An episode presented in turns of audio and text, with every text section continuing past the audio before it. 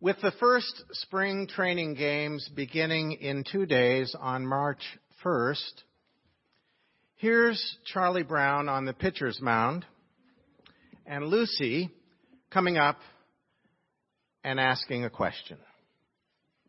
Hey manager, how come our team never wins any awards? We never even get our names on the sports page. Why are we playing? What do we get out of all this? And Charlie Brown says, we get the wonderful satisfaction of a job well done. And Lucy goes away with her head down and says, I feel sick. I wonder if most of you can relate to something that happens in typical households from time to time.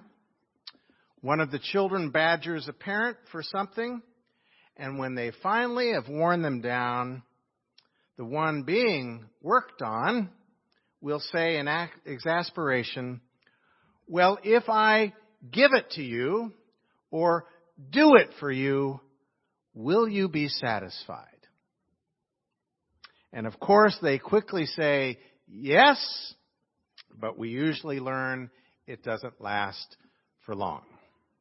Many years ago, Oscar Wilde had a character say, In this world, there are two tragedies. One is not getting what you want, and the other is getting it.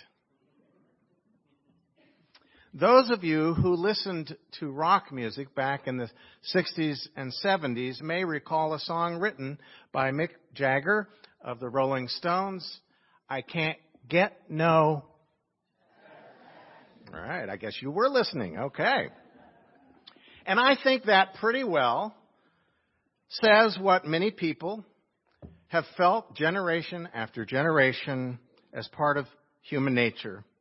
To feel to feel filled and unfulfilled. To be satisfied at one level and yet unsatisfied at another. Where is true, deep satisfaction in our lives? Certainly, the advertising business is built upon our need to be satisfied.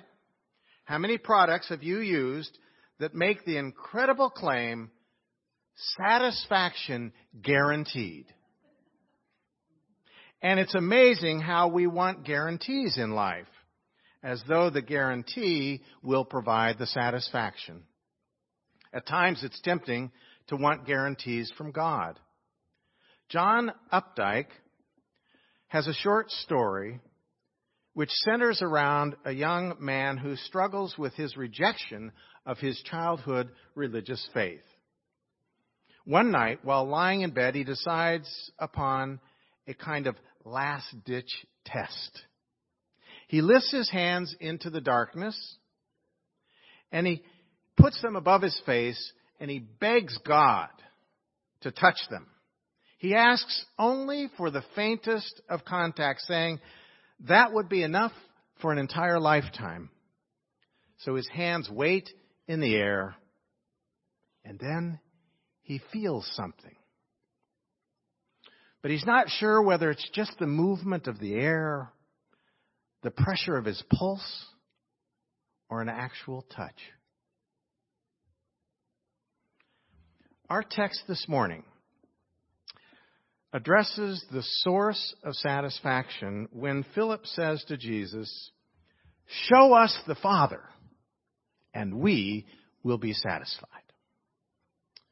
I remember a little boy who was looking at a picture of his absent father, and he turned to his mom and he said, I wish dad would step out of that picture.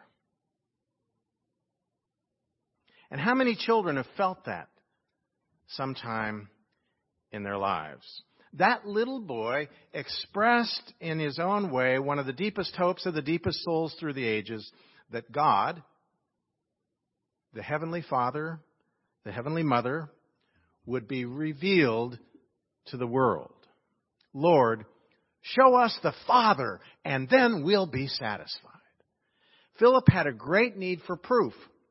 He wanted a direct vision of God over and above the revelation of God. He wanted direct proof. He was like the unbeliever who settles only for faith with facts, visible facts, which is a contradiction in terms. Our faith is not based on provable facts, but that phenomenon is nothing new. Many of the people who saw Jesus during his earthly life saw nothing more than a carpenter who was from the hick town of Nazareth. Well, this brings us to the truth of Jesus. In response to Philip's request to see the Father and thus be satisfied, Jesus says, Have I been with you so darn long, Philip, and yet you don't even know me? The one who has seen me has seen the Father. How can you say, Show us the Father? Do you not believe that I am in the Father and the Father in me? The words that I say to you, I do not speak on my own authority, but the Father who dwells in me does this work. Believe me that I am in the Father and the Father is in me.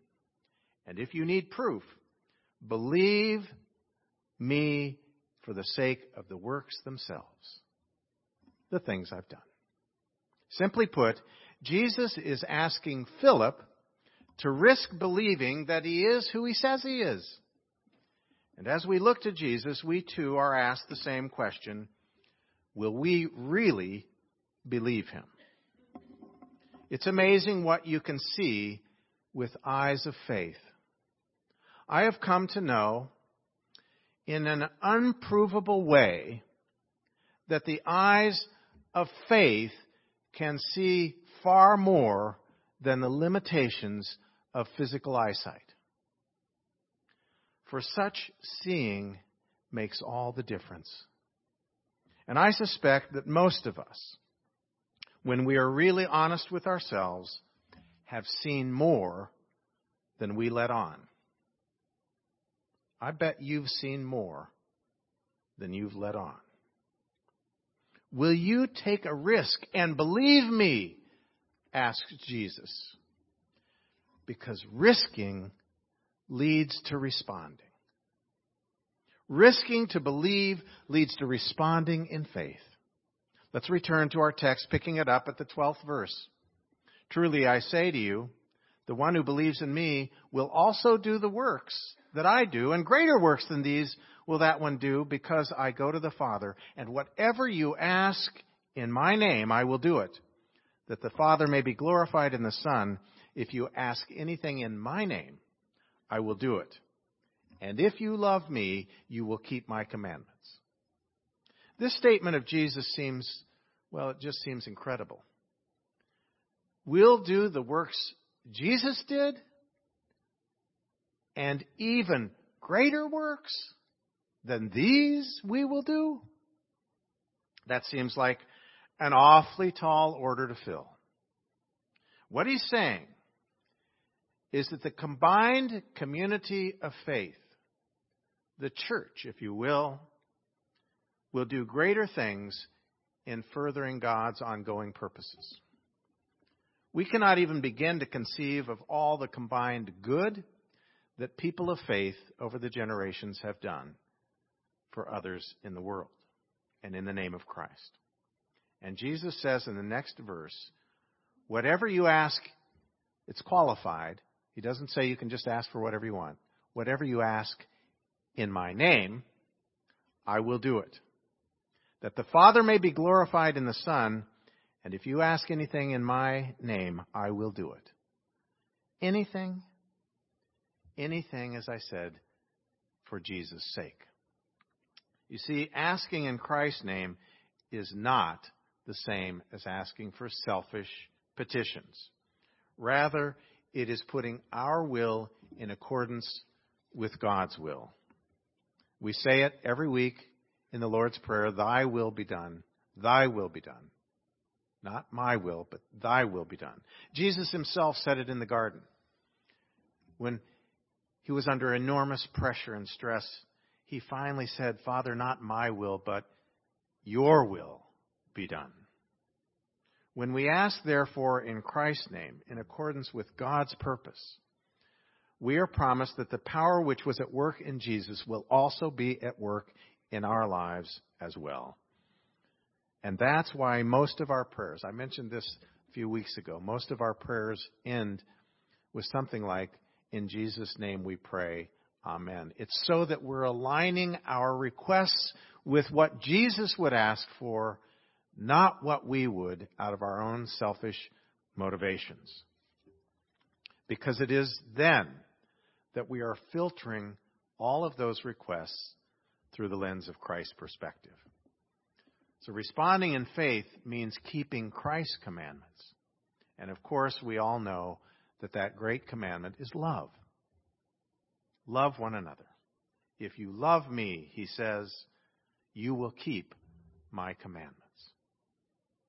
And I will pray the Father, and he will give you another advocate to be with you forever, even the Spirit of truth, whom the world cannot receive because it neither sees nor knows him.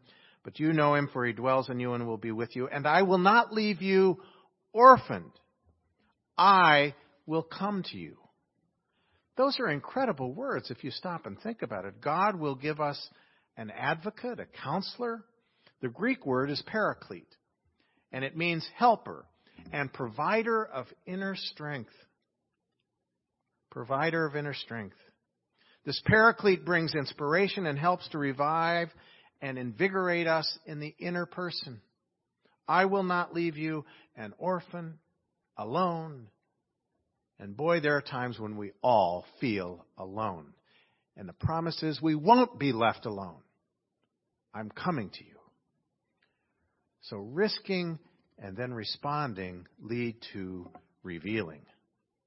Risking to believe and responding in faith leads to a revealing presence. God's identity and God's intentions for our lives are revealed in the person of Jesus. Jesus is the revealer. Last week, we explored one of his other identities throughout this entire Lenten season. We're looking at different faces of Christ, different ways of being teacher, shepherd, healer next week. Today it's revealer. Jesus is the revealer. The miracle of Christ is that he has enabled people with eyes of faith, and only with eyes of faith, to see the invisible God, to know the transcendent source of all being. And this is an amazing tr- truth. For you see, many people spend their lives searching for God, thinking that if they can only find God, they'll be satisfied. But the astonishing news is that God comes to be with us. God is searching for us more than we are searching for God. Revelation can be defined as the free and effective act of God's communication in Jesus Christ. God is seeking us. And what is offered to us in Revelation, the one who reveals, is not truth concerning God, but it is God Himself. It is simply God Himself. Hear these words from our text from Revelation. Then I saw a new heaven and a new earth. For the first heaven and the first earth had passed away, and the sea was no more. And I saw the holy city, New Jerusalem, coming down from heaven, from God, prepared as a bride adorned for her husband. And I heard a great voice from the throne saying, Behold, the dwelling of God is with people. Not up there. The dwelling of God is with people. God will dwell with them, and they shall be his people, and God himself will be with them. He will wipe away every tear from their eyes, and death shall be no more, neither shall there be mourning, nor crying, nor pain any more, for the former things have passed away. God does not set up an obstacle course that we should try to find Him. No, God seeks to come and to be with us. To find us when we're lost, to take us when we've been hurt, and to wipe away all the tears from our eyes. Jesus embodies a God who loves us, cares for us, suffers with us, is patient with us, and compassionate. That, dear friends, is an amazing God who loves us that much. Our faith through Christ allows us fellowship, true relationship with God. I know a man who, in dying, was calling for his heavenly Father. He was calling for this fellowship with God. He was longing for something far beyond death, something to be known and seen with the eyes of faith. Risking, responding, and revealing. Risking to believe. Believe that I am in the Father and the Father is in me. And then responding in faith. Truly, truly, I say to you, the one who believes in me will also do the works I do responding. These things lead to a revealing presence.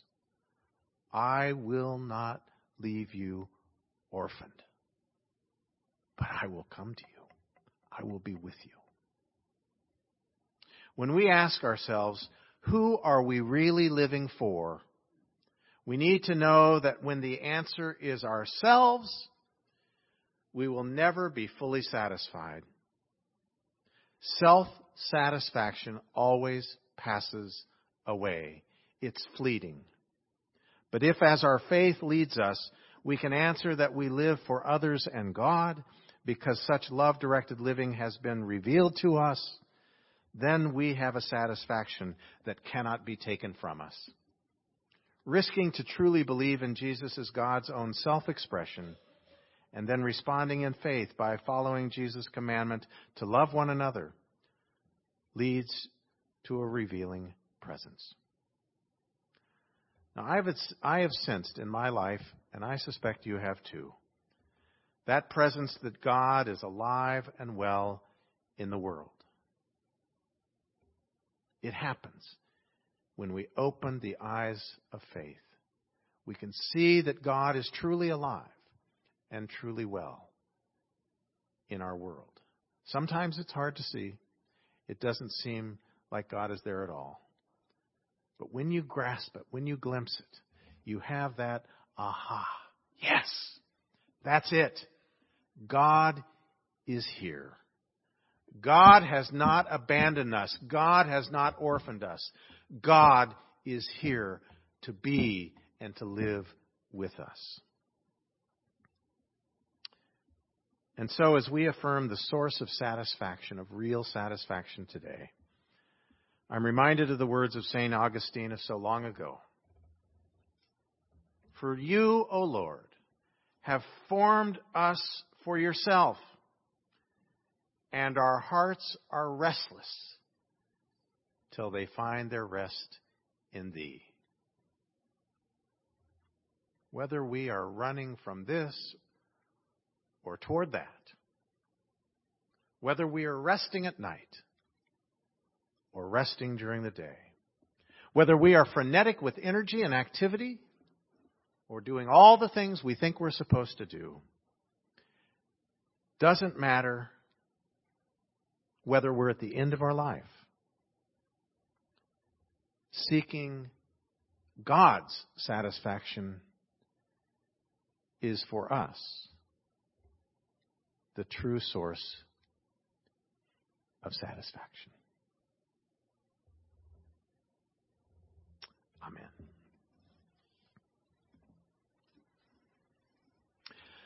Let us rise and express and affirm our faith as we share this great hymn to Christ as found in Philippians chapter 2.